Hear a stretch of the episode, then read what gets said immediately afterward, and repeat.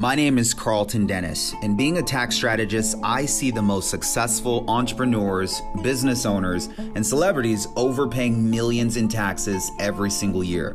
But just by understanding the tax codes and with the help of my team, we've cracked the code to living tax free.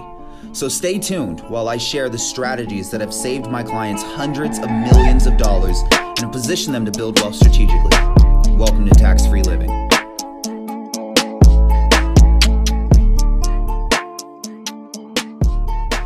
My work clothes in this heat. And, uh, you Looks know? like you're in a, a really good area right now. The sun's out. Is that uh, outside of your apartment complex? It's looking Yeah. nice. Is Yeah. that downtown? Yeah. Is that the lake that everyone goes and uh, hangs out in too? Uh, yeah, they go a little bit further, but there's a lot of paddle boarding and stuff that happens right there. It's fun stuff, dude. I always see people on my Instagram and social media hanging out in all the different rivers and lakes in Texas. And I'm like, I didn't even know Texas had lakes and rivers. I didn't even know. Hey, we got we got hill country over there too, man. It's uh, there's some hills and everything out here. How long have you been living out in Dallas now? Uh, I'm in Austin. It's uh, Oh, awesome. it's been uh, it'll be two years in January. Two years in January? Two years in January, man. It's uh, life moves quick. Well, I'm glad that you're liking it out there. Would you change it or would you want to stay in Austin? Uh, we gotta stay in Austin, man. Things are booming right now. We can't leave. Things are booming and you have no state taxes. It's hot right now. We can't leave. California's getting cold and Austin is getting hot and Florida's getting hot. Exactly. Yeah. Exactly. We're in the right place at the right time. But with California, it's like there's always people moving in and out. Like right now, we're just feel as a California resident, it just feels like a lot of people are moving out. But in general, there's always just people trying to move into California because now there's just an opportunity to buy single family homes. So you're about to start buying stuff. I am about to start buying things and I might go. be buying in California soon. Let's go ahead and There kick this go. off. Welcome back to Tax Free Living, guys. I am here with Peyton Thompson, and I'm super excited to bring Peyton onto the show because Peyton has grown into a friend of mine. We met through a mutual friend who I played football with, and believe it or not, me and Peyton actually played the same position. Peyton is a defensive back for the Jacksonville Jaguars. He did great while he was there, and now he's now in the working force, working in real estate. So I first kind of want to introduce Peyton and let him tell you a little bit about himself. But I do want to spend some time talking about the football because we played the same position. I just kind of want to learn your, your mindset when you were playing out there. So oh, first, just tell me who you are, a little bit of background of of what you've done so far in your career and how you've gotten yourself to where you're at today. Man, Sacramento born and raised. Nah, I was born in uh, Texas. Moved out to uh, California when I was maybe one or two, and it was all NorCal from there. Even went to school at San Jose State. Uh, we might have we might have dabbled over there at Cal Poly for a minute, man. Uh, came and came and blessed y'all real quick. Hopefully, we didn't take a L. Um, I think we took the yellow when you guys played us. hey, I'll take that because I was one of the few we probably got. Yeah. Um, man, went undrafted, was in Atlanta, Washington, then did a long stint in Jacksonville. Um, got done playing, moved back to California for about a year, and uh, them taxes were crazy. taxes were crazy. Cost of living was crazy. Uh, gas was like 480 a tank. It was like 180 when I left Florida. wow. So yeah, it's just a complete, completely different life, man. And uh, for example, you go out and grab a drink with your lady, you paying like 14 bucks, 15 bucks yeah. for a little tequila soda. I was hitting like seven out here. I was living, right. you know, it's just a different life. the cost of Um, living. Absolutely. Um, so moved out here. Everything's everything's been solid on the up and up, man. Uh, really worked on my networking. There will be a piece coming out about my networking strategy that I try to use. I call it coffee for degrees. And uh, I was kind of just at a transitional period where, you know, is do I go back to school or, you know, do I do I become an intern? Like I was just kind of lost. I didn't really Yeah. know what to do. Um, so I started just hitting a bunch of CEOs and things like that up on LinkedIn and taking them to lunch, buying them coffee, uh, doing whatever I can to get them to sit in front of me, man. And I would just learn from their experiences, just ask a bunch of questions, take a bunch of notes. Um, and it's funny because we just did a recording on this today. Uh, you don't really find out what you want to do, but you'll find out what you don't want to do real quick. You'll hear from Mhm. people's like past experiences and things like that. And you'll be like, yeah, it's not for me.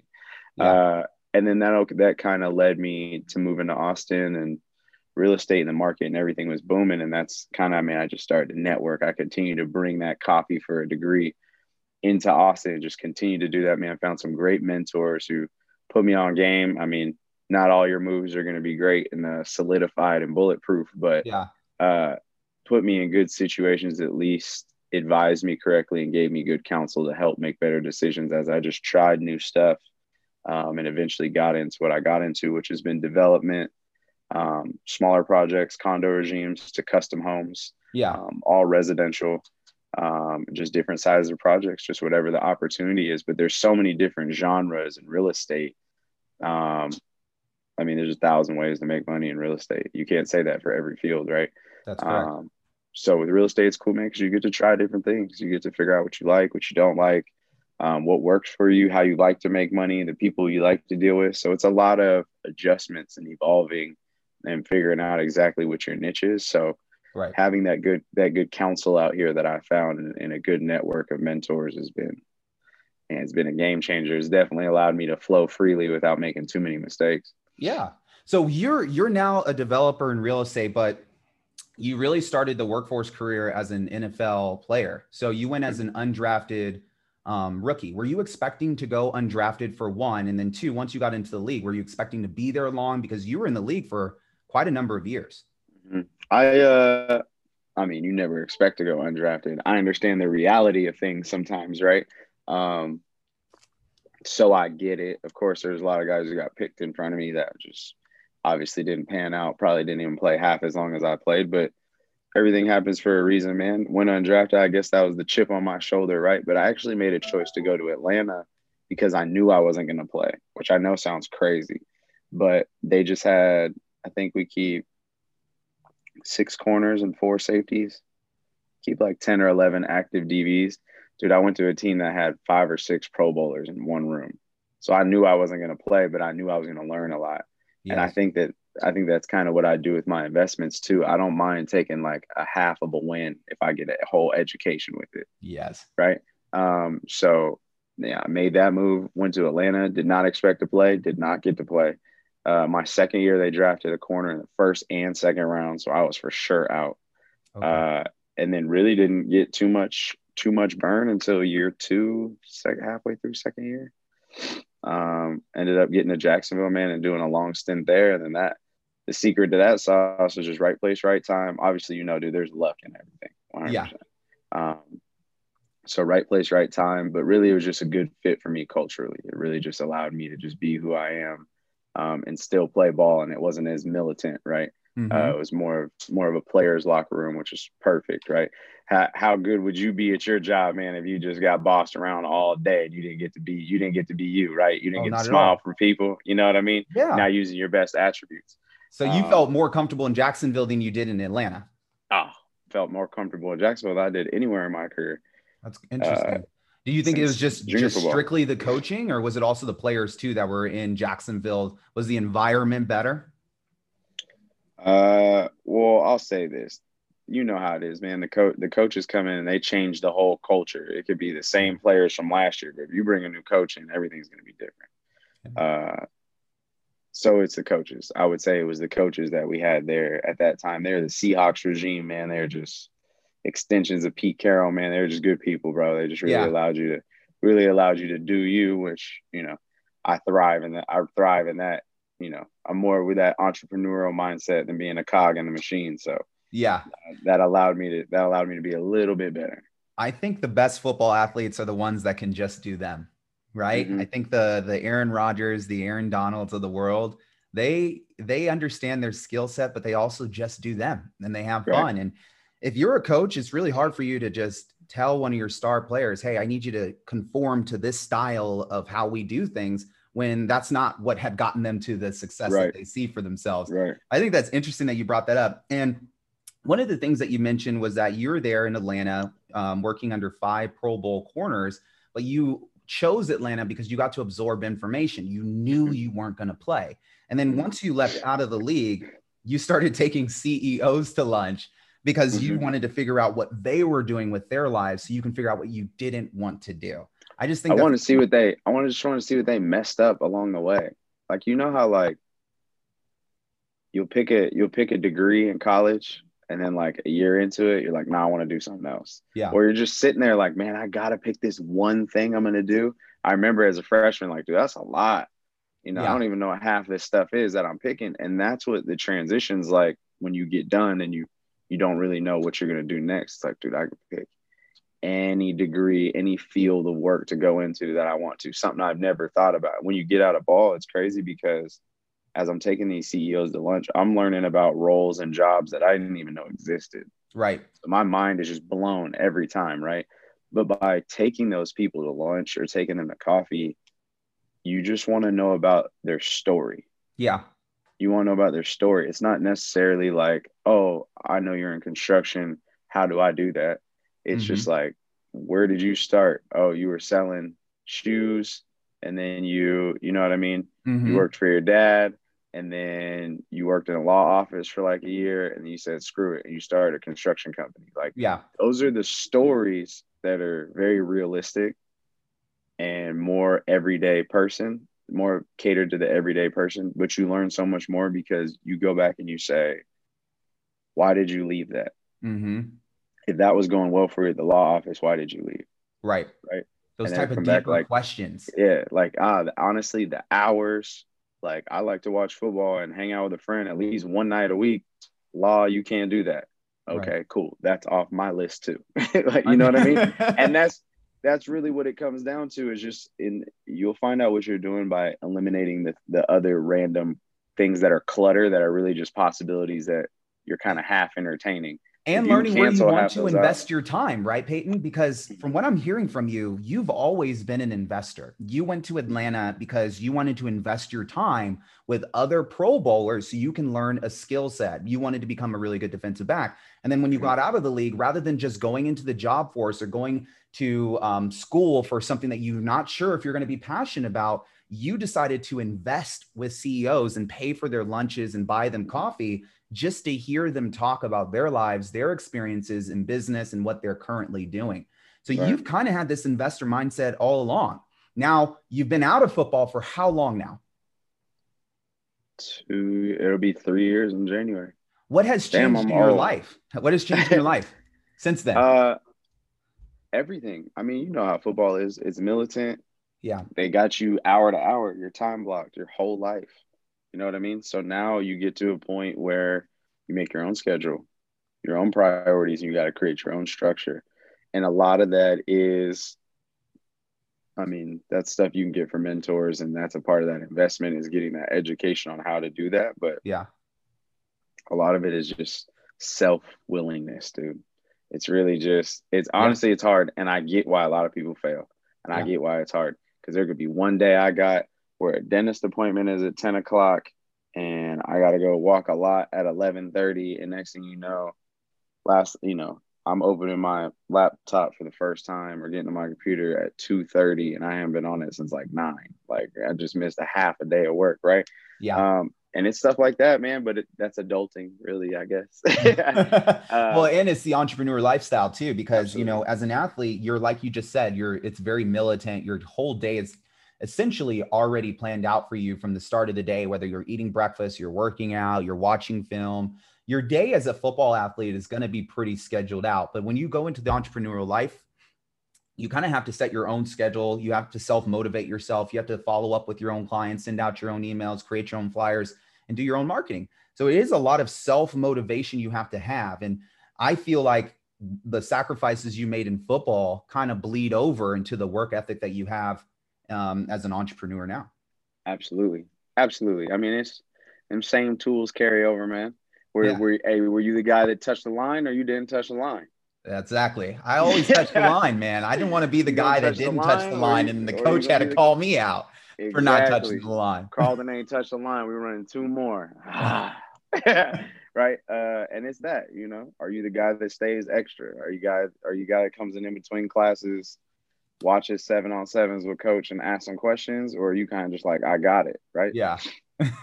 Same thing, dude. It's same thing, and it's it's really sad, man, to see a lot of guys kind of get lost in the sauce or not really understand you know, how to make the transition or, or to do the things that they've already accomplished in regular life just because they lost sight of the little things. Yeah. And the I little personally things, think it's the about basic tools. Basic tools. Mhm. Right. I mean, even if you don't have a plan, I didn't have a plan, but I had a plan about a plan. Like I at least had a strategy. I knew like at least that. I at least had a strategy. Like I, I'm a figure it out guy. So I'm gonna. It doesn't matter if you put if you put a Rubik's cube or something in front of me, and I'll really tell you, like, man, I do not know how to do that. But it internally, I'll find something to motivate me that'll make me just figure it out. I'll figure it out eventually. If I got to eight hours, three days, or I get it in 20 minutes, dude, I'm gonna figure it out. It's really just a pride thing, right? So at least knowing that about myself and at least knowing what tools I did have coming from sports, I Yeah. knew that if I at least put a strategy on it, like, hey, this is what we're gonna try, I'll figure it out. Yeah, that resilient nature is is a very attractive skill set to have in business and even on the football field. Resiliency, being able to say, you know what, I am going to figure it out. I'm going to go back up to the batter's box and take another swing. I'm just going to figure out a way to make sure that this deal gets done. Now, you Mhm. have transitioned out of the football into the working field. Talk to us a little bit about what you're doing in real estate. You had mentioned that you're doing some development projects. Yeah, I've been doing, I've invested and done some development projects. I've invested in one, but have been a part of, I think, eight, uh, seven custom projects, custom builds, um, all over $2 million sale points, price points. Um, and now I'm on my first condo regime, which is where you, uh, we call them ADUs, where you'll buy a unit or you'll buy a lot and you'll put a unit on the front and a unit on the back. Um, single family dwellings, just two of them. They'll have like a shared driveway. I'm sure you've seen a lot of them, but in places like Austin, where the suburbs meet Yeah. right outside of downtown, um, it's very common. I mean, I would say it's a third of all the lots out here to have those type of dwellings on them, just Yeah. because there's there's a limited amount of dirt out here. I mean, I know it's Texas and there's desert everywhere, but you don't want to be 30 minutes away from downtown, right? So uh, these lots that are parceled up, they're you know they're few and hard to come by. You know, Yeah. so people are doing these condo regimes. So I'm starting to do those now that I'm kind of out of the custom world. I didn't like how long the deal flow was. Mhm. Um, for example, COVID, one of the investments I'm in, um, the deal, I mean, it's a 12 month build, 14 months, your money's in it, and then you got to sell it. It sits on the market a couple weeks, like a couple months. You know, you're in a year and a half till you get some money back, right? yeah. maybe two years till you get some money back. That's that's not how you want to operate, and that's not how I'm going to best get uh, my investors a return on their money. They're going to get over a 20% return for sure on any project that we actually commit to, but how long does it take for that money to come back? So Right. getting into these allows us to do more deals, create more flow, uh, bring in more investors, get their feet wet, and just experience more success, more deals, more success, man I like um, it. Yeah. that's really that's really what it comes down to you always got to be evolving right and i'm sure two or three years from now i'll find another niche or something like that that i like but uh, for right now especially with covid i think developing under the $800000 price point is the biggest market out there and that's where we're going to get the most buyers for our builds I like that. Yeah. For anyone who's watching and doesn't know, so A- ADUs, accessory dwelling units, it's essentially where you're building another unit on the back of a house. So imagine turning a single family home into a duplex or turning it into a triplex. You're pretty much hiring a builder to have a construction project on a back lot that's allowing you to turn your regular primary residence now into a rental property. I like ADUs because it can turn someone who's not an investor into an investor instantly. or instantly. And it's it's really cool because i mean there's different ways around it. Like let's say uh now these ones are separated which is cool right? It's just two separate units on Yeah. on one lot right? Well i mean you got to put a garage or a carport or something in there right? So on that garage if you add a studio or something like that above it now you have rental income. Yeah. now you got cash flow you can own that back house and rent out that right? So, so that's what that's what we're really trying to do for our investors right is put them in a situation where as they exit they can make an option they can make a choice. Uh huh. um, on do they want to sell this or do they want to keep it and Gotcha. rent both of them out right? Um, that cash flow is, is everything right? So it's really just dependent on what they want to do and investors love having some options. So you went the route of meeting with CEOs, having lunch, doing coffee to now becoming a developer. what made you choose development over another genre of real estate investing? I know that there's fix and flipping, there's wholesaling, there's buy and hold strategies. What made you want to do the developments? Even though I'm not like picking up a hammer, there's something about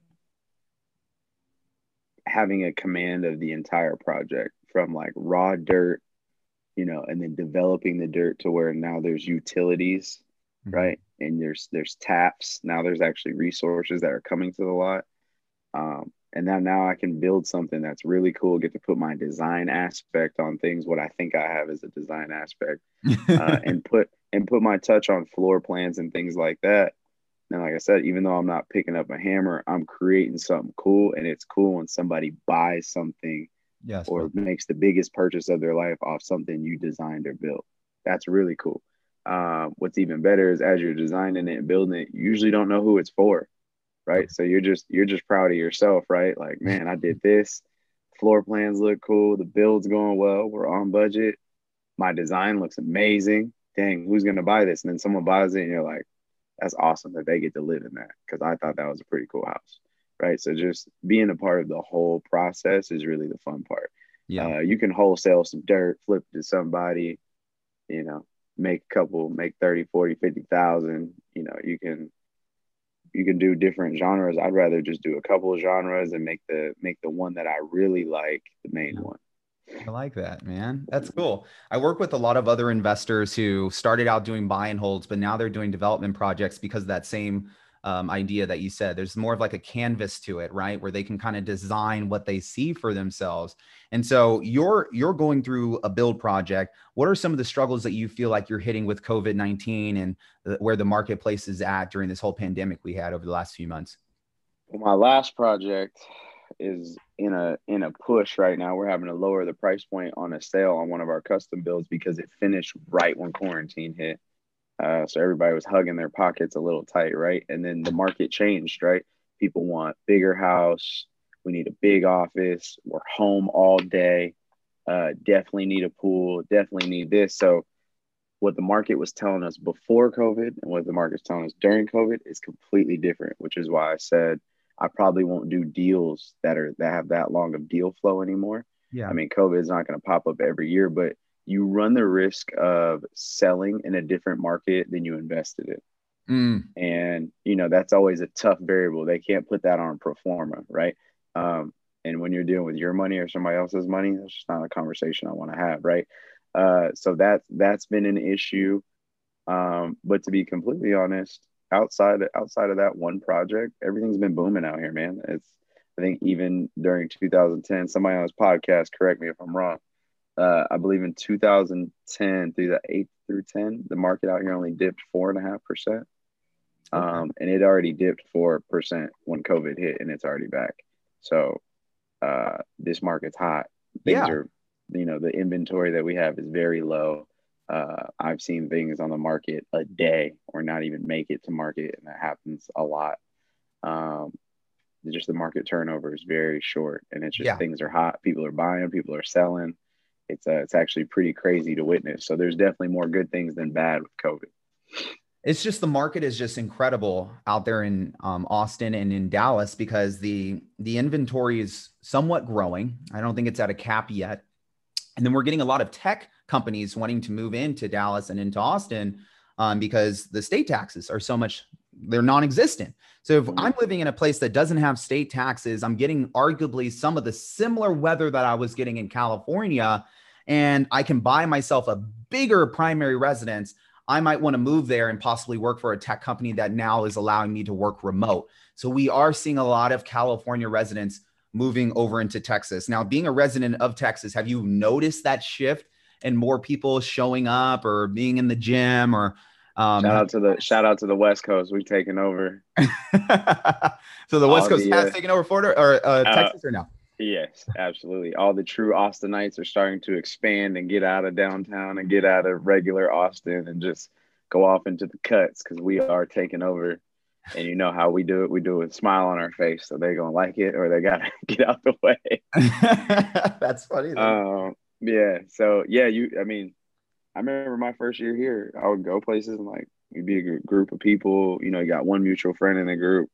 You meet everybody else, and then one mutual friend's from Texas. Everybody you meet, seven out of ten of them are from California. Wow. You're like, oh, okay, cool. I'm right where I need to be, right? And it's, I would say it's like a lot of California, Colorado, uh, California and Colorado out here just taking over in masses. yeah. Just masses. They hate us out here, but they got Now, other than the beaches, what would California residents not get if they were to move to Texas?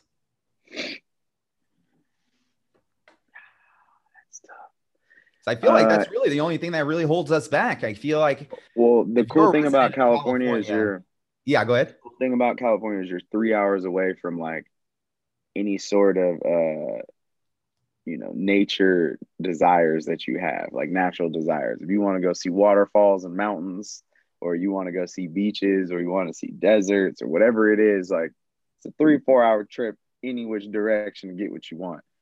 It's not like that out here, but it is an hour or two flight away. It's quick Yeah, it's right. quick. I can get to LA in two hours for sure. Um, a lot of people out here during um, during the winter when they want to ski and they want to snowboard and things like that, they go to New Mexico or they go to Colorado, um, which are both quick trips or quick drive. But uh, yeah, it's not it's not three hours away. That's the only thing you're missing. Now, I will say this: it's hot as hell out here.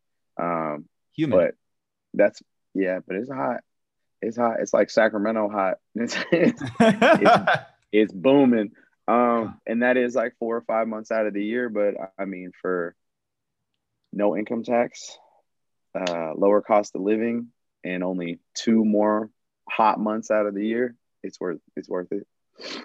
So if someone were to move to Austin, Texas, and they wanted to do real estate investing and make their money work for themselves, what would your what would your recommendation be? Would you tell them, hey, you know, you're better off starting off with a property out of state, out of Texas. You should definitely buy here in Texas. The market's growing. And if they should buy in Texas, should they go with a development project along the lines of what you're doing, or should they try to get into like a single family or maybe a multifamily unit if they can afford to do so? You mean a single family, multifamily is like a buy and hold? Yeah, it's like a more of a buy and hold. Right. Uh, I would definitely say hop on in in Texas. Now, demand is high, so prices are going up a little bit, but they're still significantly lower than California, and obviously there's no income tax. So, on when you exit those deals, or I'll say this: when you get into those deals, you're confident about your exit, Yeah. right? Um, and that's that's a part of it, right? How do I exit this deal? What will my money look like? Well, you know, you're dealing with a 1031, and if I do take any money in, I'm not going to get hit as if I normally would. This is probably the best decision to make, right? Yeah. Now, as far as what type of investment, man, I'm always a fan of diversifying. Uh, if you can, if you can buy a home to live in, if you're going to move here, and you want to, I would say buy a home for sure, and s- save some extra cash to hop into development or something like that, in which you can learn and, and Mhm. grab the education from it. Because a lot of the real estate stuff, half the work can be done. You can you can do most of it. It's really just the knowledge and the understanding what's going on around you. And if you buy and you actually live here, you're going to start to understand the areas around you and what's going on. And there's a lot of stuff that you can do yourself. So I would say I would say definitely diversify. I got one friend that's moving here from college and she um she got approved. I want to say she was like pre-qual like 1.4 something like that. Wow. She was like, "Yeah, I want to get big house." Blah, blah. I'm like, this is what you should do.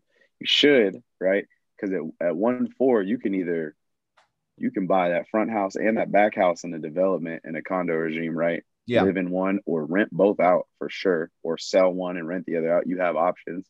I said, but really, what you should do is go get a house for like 600k, and then spend another three or four getting a buy and hold property, a rental or something like that that just kicks you some cash, and then, you know, after that, you can do what you got to do, right? Um, but I would I would always suggest to diversify. And if you are going to move to Austin, definitely, or Texas in general, definitely buy. Yeah.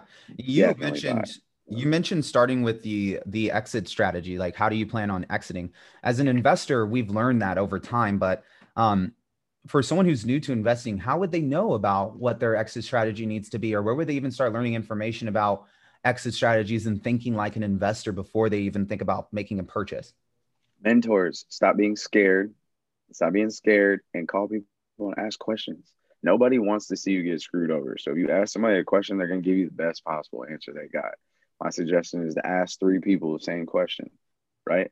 Uh, whether it's me, it's you, it's somebody else, like ask questions and verify the information. If you got to look it up on Google, that's fine, but definitely go ask somebody about their their experiences and what they would and wouldn't do in that situation. You're going to find out you know, that's how you really find out, you know, they say if you're making 15 to 18% uh, return on your return, it's a good investment. Yeah. Well, yeah, I've said that three times in conversations, and I was told twice if it's not 18 to 20, don't do it because this market's too good and there's too many opportunities. If you're hitting 15 to 18, that project goes wrong, you're getting 12 to 14, right? Mm-hmm. You'd like for your project to go wrong and still get 18. Um, and it's things like that. That's that's the asking questions part. That's the that's the willingness to take in more information and not just think that you got all the information right? Right. Um, and then that's how you find out about your exit. That's when people you know i didn't know. It's when people turn around and say hey well you should be getting 8% preferred return on your money too. What's preferred return? Mm-hmm. you know? Then they'll say oh are you signing on the note? Yeah. Well that means you're taking all the risk. You should definitely get a guarantor fee What's that? That means if you're taking all the risk, you should definitely take 1% of the whole project as I sign on the note, I'm taking this or don't do the deal. And, you know, I was scared, just like most people were like, oh man, I'm going to tell them I'm not going to do it. I feel like I'm being stingy, asking for, it. I'm trying to get y'all to pay me four times on the way out of this, right? But those things are standard. Mm-hmm. And a mm-hmm. lot of people don't understand that, like, you don't just sell the place and you get one check. If you're part of the development or you signed on the note or I don't know, maybe I don't know, maybe you're part of the deal in some other way. Maybe you found the lot or it was your aunt's house and you brought the deal to it, right? Like you should get paid for that 100%. Yeah. And by asking those questions, you find out what your return is. And that's what I mean by exit for everybody out there. How do you exit the deal? What is your return? What are you getting paid on? How many times are you getting paid? What's the percentage? And that's what you track through your whole first investment. Yeah. Everybody just wants to know what's it look like? Is it a cute house? Does it does it look all right? How much money is it going to cost? How much money i'm going to get back? Mm-hmm. well that exit is that exit is everything because you want to you want to be able to make sure you're paying attention to all the variables that may change your exit throughout the project. Yeah. Real estate investors always know to think with the end in mind and your mentorship has taught you that. One of the things that i know a lot of people struggle with is trying to find the right mentor. So what would you give someone who's who's listening to this podcast as a recommendation? What does that mentor need to look like what do they not need to look like in order for them to be someone who you see yourself um, having as a mentor? Um, and how do you go about acquiring that person?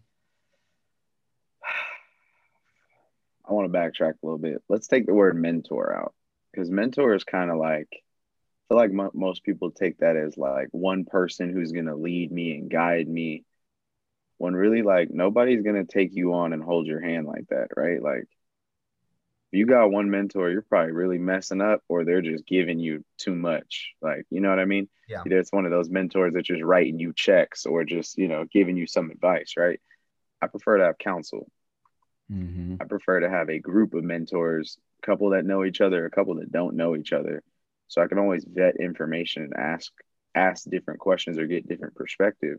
How do you find those people? That coffee for degree strategy is the best way to do it. I promise you. You'll meet so many people I went from knowing nobody in Austin to like, I'm a connector now. I'm for sure a connector of people and of different groups and different different demographics for sure and, and do my best and link those together. But I'm able to do that because I find through that coffee for degrees, I found a, a way to learn how to get along and how to talk to all different types of people. Mm-hmm. And by doing that, I was able to find council members that I keep in my corner of all different backgrounds, right? Like, I, I got one mentor that is,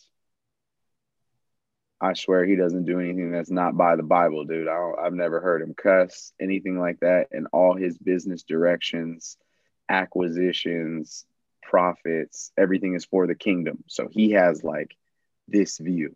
Then I got some people who are really like loose cannons, they're out of pocket, but they're very successful at what they do. They're very detailed at what they do. They're very thorough at what they do, and they're like encyclopedias with data, right? Mm-hmm. those two answers I get from them on the same question are going to be completely different, right? And then I try to have somebody who's more like me, right? Uh, very intuitive, very willing to learn, willing to take in all different objectives and perspectives and kind of put it all in and just make the best logical decision. Yeah. So when I say having counsel, I don't like mentor because nobody's going to hold your hand and just be that one person that showed you how to get rich. Unless you got a family member or something like that who was just really trying to pass on pass on the lineage, you know, pass it on down through the family and they're really just going to give you the keys to the kingdom.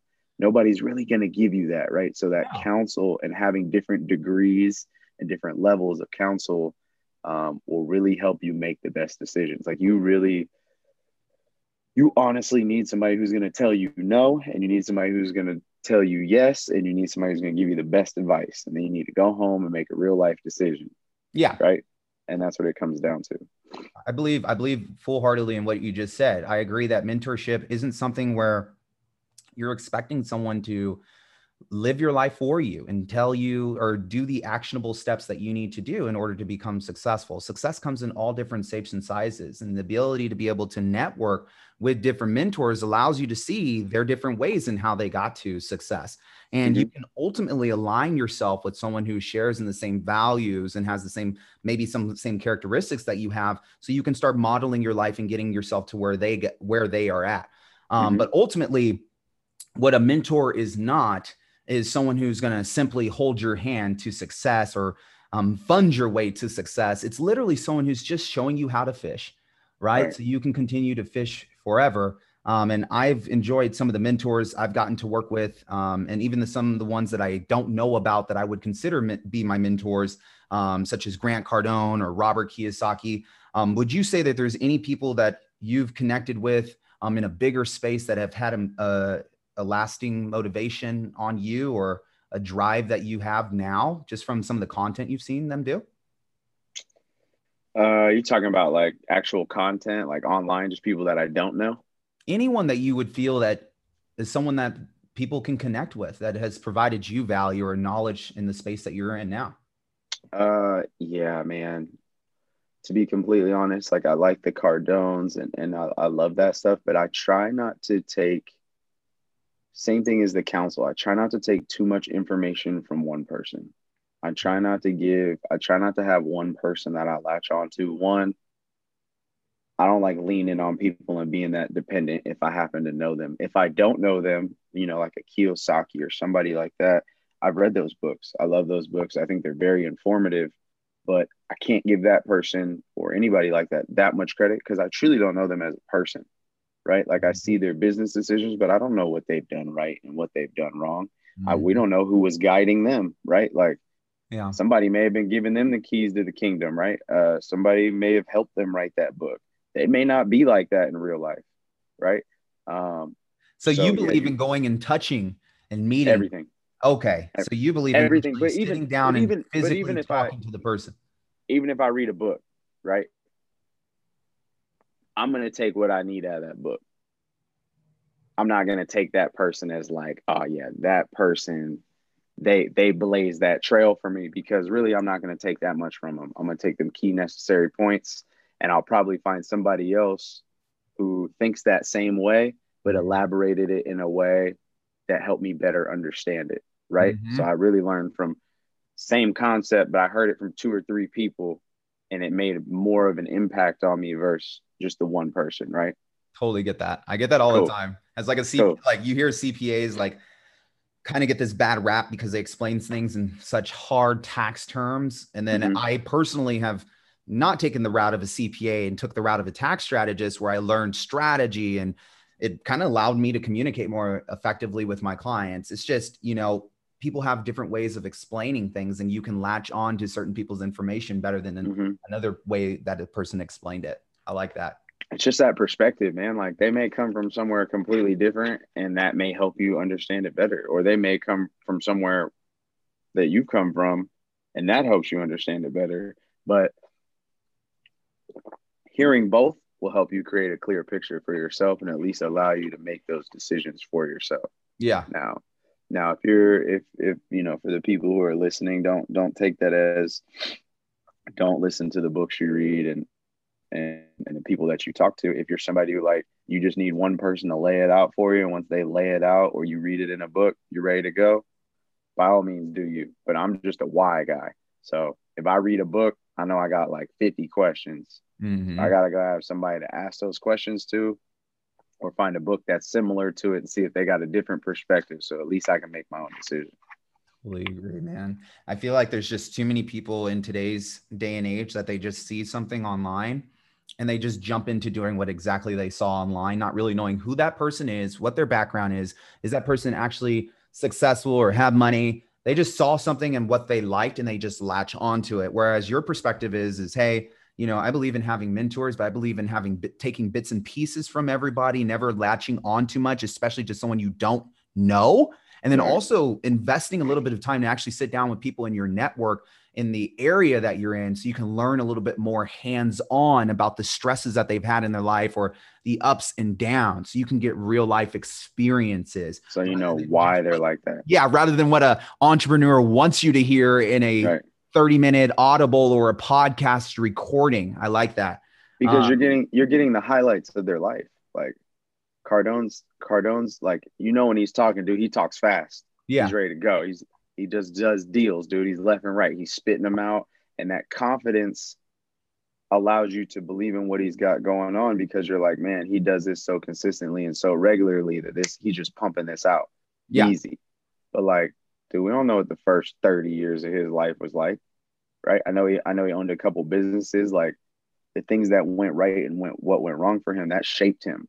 Imagine how much more context you'd get to any of his teachings or anything you watched if you sat down and had lunch with him for an hour Right.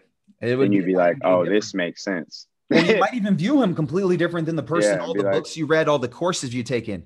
you might say he's full of he's full of it when you get off and not just him in particular just people in general like uh, uh bro i can write a book about what i'm doing right now. We can write a book about coffees for degrees and how to network and all this and it could accidentally be number one bestseller and i make all this money and i'm doing all these shows and people are listening to me and i haven't accomplished anything. But i wrote a dope book right? Mm-hmm. sometimes it's hard for me to take a book for face value because I don't know that person. Maybe I need to read his second book, see what he's really like, right?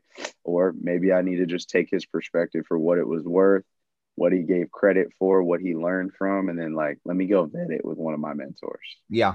Let me let me go vet this info real quick before I just start absorbing it. Yeah.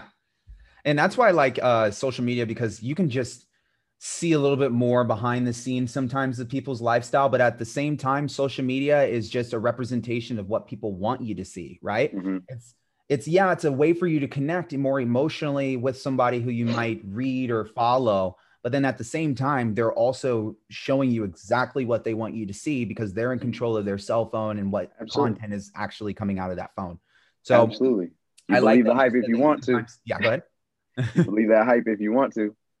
Yeah. I like that you said that sometimes, you know, you can't take a book at face value. Mm-mm. I understand. And You with can't.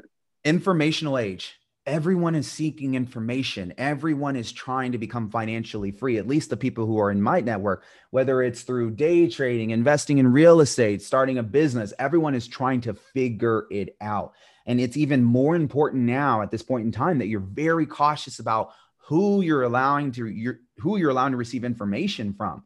What are you allowing into your ecosystem, into your environment? Because it could have a real detriment of how you view yourself, your peers around you, and the actual steps you take to actually get yourself to where you want to go. mm-hmm. 100%. Agree. uh, I was I was uh, a friend of mine was making a reference to like you know having to eliminate accounts they follow, people in their life, things like that. And I made a joke like, dude, I always got my scissors out. Like, if, we're not aligned, talking the same things and you know same character and principles type thing, nothing against you. You guys kind of got to move out the way, right? Mhm. That's the same thing with like social media. But at the same time, you got to counter that back and say you got to be just as willing to let new things in as well, because then you're closing yourself off, man. So it, it goes both ways. You got to be very careful and, and be very strict off who you allow to influence you and that may that may be removing a lot of people, but at the same time, you gotta you gotta let some new key players in because that's to be that, that, new counsel and that new perspective you get. Um, you just gotta take it upon yourself to really vet those people. Yeah. Well, you're growing as a developer, and I know that this is something that um, you want to continue to do. So, how can people get into contact with you from today if they're looking to possibly get into the Austin market or just learn more about real estate in general? Uh, you can email me at peyton at 12riversrealty.com, all spelled out. And Peyton is P E Y T O N. Um, man, anything, all questions, man. If you're just looking for a home, you just want to know about the market, you're trying to get into investing, you want to do something completely different than what I do, give me a ring, man. We'll either figure it out or we'll find somebody who can help you figure it out, man. At least put you in good hands. Well, that's great. Well, if you guys are looking to connect with Peyton, you can reach out to him via email. He's also on social media. Uh, what is the social account that they can follow you at? Mm-hmm. Tatted and spatted. I can't change it, dude. They with San Jose State, they won't let me change it, man. That's crazy. It, That's it been carries your uh... a ring to it. it. Carries a ring to it. that was the football name you had, tatted and spatted. I remember seeing it on yeah. social media. That was like when I think that was like right after MySpace they, were like, they were creating handles. I'm like, man, I don't need another MySpace account. was where it was at. If you weren't on like, that top eight, that was a problem. Yeah. Uh, if your song wasn't right, you you know you have problems. You better come correct. Yeah, if I got to your page right. and your stuff didn't flow right, the boxes didn't align, your page wasn't done correctly. I was petty. I was petty because like if you, even if you put too much on there and your page froze up, I'm clicking out. I'm out. Yeah, I'm yeah. Not- put too many music videos on their page you got to have a theme. Peyton, yeah, it's been an absolute pleasure having you on Tax Free Living. And I just want to say thank you for coming on the show. And we look forward to bringing you back on, on another time. Man, love it, man. Appreciate you. Thank you for having me. And uh, hey, let's continue to cut these checks, man. Absolutely. All right, guys, you All take right. care. And we'll see you back here in the next episode.